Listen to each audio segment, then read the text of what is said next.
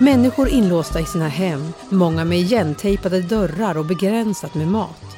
Så ser verkligheten ut för 344 miljoner kineser när Kina stänger in sina medborgare igen samtidigt som resten av världen öppnar upp. The video points to dysfunction, mismanagement, a city in chaos, struggling to cope with a surge in covid cases. På en kvart får du veta varför Kina tar till sådana extrema pandemiåtgärder och vilka konsekvenser landets lockdown policy får för världsekonomin. Many exports are not leaving Shanghai because port workers and truck drivers who transport the goods are also affected by the lockdown.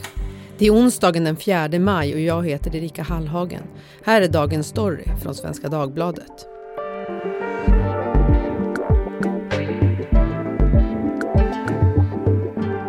Birgitta Forsberg, näringslivsreporter på Svenska Dagbladet. Vi är två år in i pandemin och Kina låser fortfarande in hundratals miljoner av sina medborgare.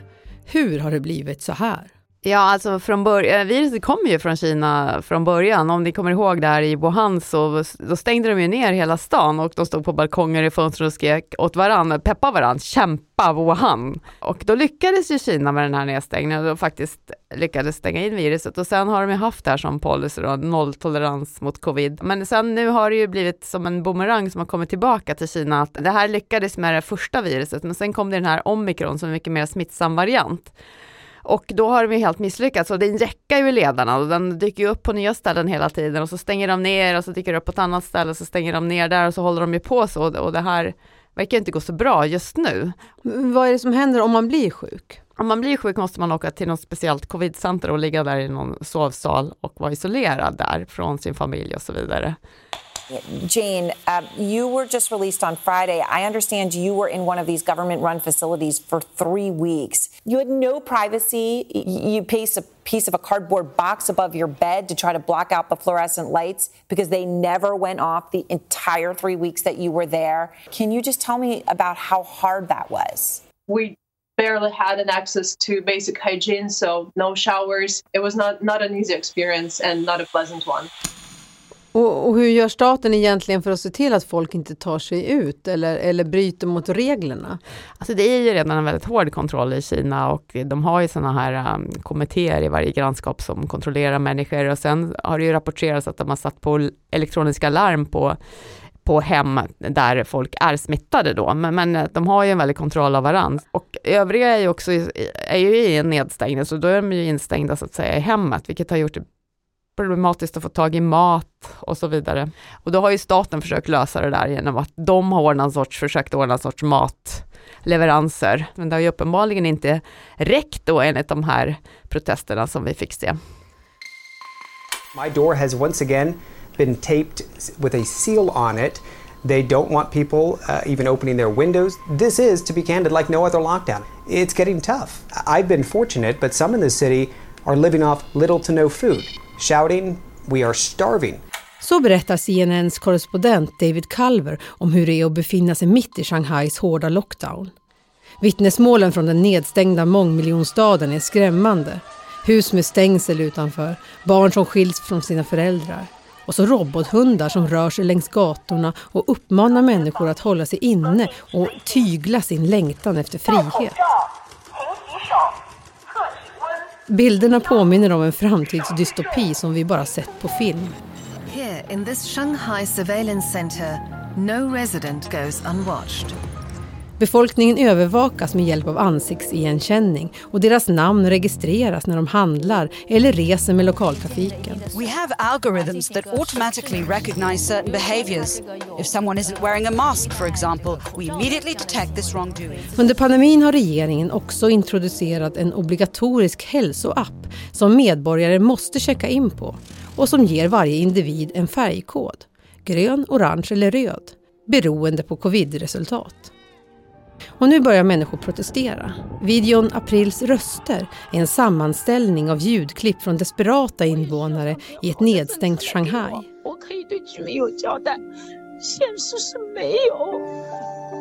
Filmsnutten fick snabbt över 30 miljoner visningar innan den stängdes ner i många kanaler. Censurmyndigheten har bråda dagar. Den har till och med gått så långt som att censurera delar av nationalsången efter att den börjat användas mot landets regering. Raden reser människor som inte vill vara slavar är numera struken. Med resultatet att många invånare börjar spela originalet från sina balkonger och fönster.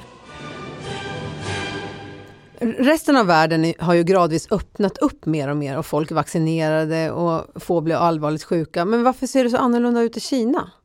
de har haft den här nolltoleransen och det har ju fungerat så att säga. Och eh, sen så har de nu jätteproblem att byta eftersom eh, i och för sig är 88% vaccinerade då, men eh, av de som är över 80 år så är bara hälften vaccinerade. De har inte satsat på att vaccinera de här äldre människorna. Så om de skulle byta strategi nu riskerar de ju att få väldigt många dödsfall. Vi får ju tänka på att de har ju haft knappt 5 000 dödsfall och Sverige har haft eh, nästan 19 000 dödsfall till exempel. Så att de har ju nästan inte haft några dödsfall alls i förhållande till sin befolkning. Och så byter de nu så får de jätteproblem. Dessutom så är det en prestigefråga för president Xi Jinping. Han har gjort det till sin grej det här med nolltolerans mot eh, covid och han vill ju bli omvald för en tredje period här på folkkongressen till hösten och det är en kongress som bara hålls vart femte år så att eh, den är väldigt viktig då. Mm. Väldigt viktigt för honom alltså. Men det är också en annan typ av vaccin än vad vi har haft här i väst. De har ju två egna vacciner som inte sägs alls vara lika bra som vaccinerna i väst och de hade väl tecknat ett avtal om jag kommer ihåg rätt med ett eh, västbolag Biontech men inte köpt in dem då. De vill ju ha sina egna mm. vacciner uppenbarligen och det har inte fungerat jättebra mot eh, smitta. Nej. Pengarna då? I början av året gick Kina om USA och är nu världens största ekonomi. Är det risk att det här förändras på grund av nedstängningarna? Ja, alltså Kinas ekonomi förväntas ju växa betydligt mindre i år på grund av nedstängningarna. Eh, Internationella valutafonden skrev ju ner prognosen till 4,4 procents tillväxt i år, BNP-tillväxt, medan den japanska banken Nomura, som är en stor bank, de tror på 3,9 procent tillväxt för Kina i år. Och vad innebär det här? Ja, om Kinas ekonomi börjar sacka, nu växer den ju fortfarande, men om det skulle minska ännu mer så blir det ju dels ett inhemskt problem därför att ledarna, för de har alltid varit väldigt viktigt med ekonomisk tillväxt och de brukar alltid prata om hur många miljoner människor de har lyft ur fattigdom, vilket de faktiskt ju också har gjort. Eh, men också är det så att de är väldigt oroliga för social oro, att det ska bli upplopp och sådär. Och då har man tyckt att så länge folk får det bättre ekonomiskt och ens barn får det bättre än man själv och så vidare så är folk relativt nöjda och håller sig lugna så att säga. Så de har ju alltid själva varit väldigt måna om ekonomin, så det är lite förvånande att de tar i så hårt. Mm. Men om man till exempel tar Shanghai då, en, en av världens viktigaste finanscentrum med en enorm containerhamn eh, och en befolkning på omkring 25 miljoner människor. Där har det varit lockdown under en lång tid. Vad har det fått för konsekvenser? Det har ju blivit protester på på sociala medier, men där ser vi ju precis det som, det som det här viruset nu är så besvärligt, att först så stängde de bara ner vissa delar, vissa stadsdelar då, och då smet viruset ut. Ja, då bestämde de sig att när man stänger av halva stan på ena sidan floden, det är en flod som skär rakt genom stan, ja, det, ja, men då smet viruset ut till den andra halvan, och då stängde de liksom ner hela stan, och sen blev det väldigt mycket protester på sociala medier, så nu är den ju inte riktigt nedstängd, utan i vissa smittfria delar så kan man ju få ta promenader eller gå ut och köpa mat och sådär under vissa tider och, och, och, vissa ställen, så att inte för många samlas på samma ställe då. Men, men det visar ju hur svårt det är och de, dessutom har ju viruset spridit sig till Beijing och nu är man ju orolig för att huvudstaden ska, ska drabbas av en nedstängning. Ja. Och bortsett från, från eh, att befolkningen får det väldigt kämpigt, eh, hur påverkar det här eh, ekonomin? det påverkar också världsekonomin, för Kina är ju lite av världens fabrik fortfarande, väldigt många komponenter som tillverkas där, till exempel tillverkar de så här enkla halvledare, och halvledare är små elektroniska komponenter som sitter i bilar och mobiltelefoner och datorer och hushållsapparater och dammsugare och allt möjligt. Och eh, brist på det gör ju att eh, företag runt om i världen inte kan tillverka. Och då blir det ju brist även i, i väst så att säga, för eftersom det finns globala leveranskedjor och även om eh, då skeppen kan lossas och lastas i Shanghai, i Shanghai kanske, så kanske inte lastbilschaufförerna kommer in dit eftersom det är nedstängning och de måste passera massa olika spärrar och tester och de kanske inte vill åka in för de kanske inte kan få åka ut hem till sina familjer utan kanske fastnar där. Och det, är, det är massor med logistikproblem, mm. enorma logistikproblem. Innan pandemin fanns det ett slags balans i världens fraktsystem. Ett gigantiskt Tetris av containrar som flyttas runt. Men i och med covid-19 så har det rubbats. Nu blir containrarna stående i hamnarna i väntan på varor eller på båtar i väntan att få komma in i hamn. Och väl i hamnarna finns det sällan lastbilar för att köra vidare varorna. Det här gör att fraktpriser skjuter i höjden vilket i sin tur gör att företag inte har råd med transporten och att deras containrar blir stående. En ond cirkel som påverkar hela världens ekonomi. The pandemic really brought home to all of us how vulnerable our supply chains are right around the world. Redan innan pandemin började man se ett ökat tryck på elektronikvaror då vi i klimatkrisens spår går mot en mer elektrifierad värld. Nu ska det handla om halvledare. Ja, jag står och viftar med en tidning här, nämligen dagens eh, Svenskan. Halvledarbristen sänker eh, industrin. Och när det kommer till den processen har också kriget i Ukraina satt käppar i hjulet eftersom både Ryssland och Ukraina är viktiga exportörer av de grundämnen som är avgörande för tillverkningen av mikrochip. Den kinesiska nedstängningen har lett till att många företag, till exempel Toyota, Volkswagen och Tesla, bitvis tvingas pausa sin produktion. Och tillgången till iPhone-telefoner och Apple-datorer är också hotad. Nu har ju inte Volvo Cars sagt varför de har halvledarbrist, men de har ju varnat för halvledarbrist länge och eh, man vet inte riktigt var de köper sina halvledare, men som sagt, mängden av de här enkla halvledarna tillverkas ju i Kina. Och det är ju halvledarbrist i hela världen sedan flera år tillbaka nu. Mm. Du var tidigare inne på presidenten eh, och omval till hösten. Vad har han sagt om det hela, om, om de hårda restriktionerna? Ja, president, han har sagt uthållighet är seger enligt den officiella nyhetsbyrån. Då. Det är ju hans prestigeprojekt och han driver att nu ska de klara det här helt enkelt. Ja. Och hur länge tror du att Kina kommer kunna eh, hålla kvar i den här hårda policyn? Nej, jag vet inte, jag, jag förstår helt enkelt inte varför de inte bara massvaccinerar äldre personer. Jag menar, de har ju resurser säkert till, till att göra det, annars kan de väl köpa in vaccin om det skulle vara så.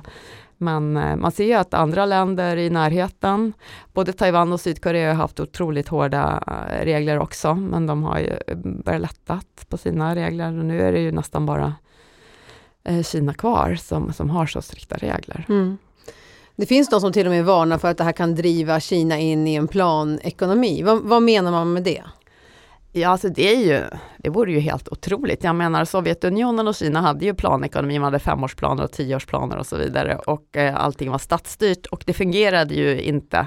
Folk fick ju inte det bättre och eh, till slut så kollapsade ju de här systemen. Eh, Sovjetunionen kollapsade ju helt medan Kinas ledare beslöt sig för att byta fot och släppa fram marknadsekonomin men fortfarande ha eh, kommunistpartiet som är som enda parti. Så det fungerade jättebra för Kina så att de ska byta nu är ju lite uppseendeväckande men det finns ju sådana som varnar för det och speciellt som de tidigare har börjat skruva åt ehm, tumskruvarna på techbolagen som har fått backa ner och de har inte tillåtit till exempel sådana här äh, läxhjälpsbolag och så vidare. Så att de har ju, i ett antal sektorer har de ju smält företagare på fingrarna så att säga. Så det är ju en liten, äh, det är ju en backlash för en väldigt liberal marknadsekonomi i alla fall. Men de har inte sagt någonting om att de helt ska byta fot. Och det vore ju faktiskt förvånande. Som jag sa är de ju väldigt oroliga för social oro. Och det är det här med ekonomin, att folk får det bättre hela tiden. Det är ju det som de hela tiden pekar på, att det är så bra. så att säga. Och det, och det är ju eh, hittills i historien inte bevisat att man kan få det lika bra med planekonomi. Befolkningen då, fortsätter de att acceptera det här? Alltså de har ju varit stolta över sitt land. Kina har ju varit bäst i världen på att inte ha så många dödsfall i, i covid, eller en av de bästa länderna i världen i alla fall. Och eh, det finns ju faktiskt eh, på sociala medier Eh, kritik, men eh, det tas ju ner hela tiden. Men eh, det, det verkar vara många som hinner läsa eftersom det hela tiden kommer upp nya meddelanden och filmer och så vidare. Själv har jag varit förvånad över att det är så pass många som vågar protestera på sociala medier och, och lite förvånad också över att myndigheten Shanghai faktiskt då backade när det gällde att skilja barn från föräldrar. För först så, så tog de väldigt små barn och satte dem i de här äh, covid-centren, i de här sovsalarna och föräldrarna fick inte följa med. Men sen så backade de ju och sa att man kunde ansöka som förälder och få följa med om man hade barn med speciella behov. Och där har det skett en förändring? Så. Ja, där har de ändrat sig i Shanghai då, då så att det, det, blev, de lättade ju upp det där. Det verkar som att man inte kan hålla folk inlåsta hur länge som helst eftersom de nu får röra sig i de här smittfria delarna och så vidare mer och mer. Mm. Tack Birgitta för att du kom till Dagens Story. Tack för att jag fick komma. Vi som har gjort programmet idag är producent Kajsa Linderoth, redaktör Teresa Stenler från Matern och jag heter Erika Hallhagen. Vill du kontakta oss så mejla till dagensstory.svd.se. Ljudklippen är hämtade från The Guardian, CNN, Deutsche Welle, Bloomberg, TV4, filmen Aprils röster och musiken du hörde är från Nintendos spel Tetris.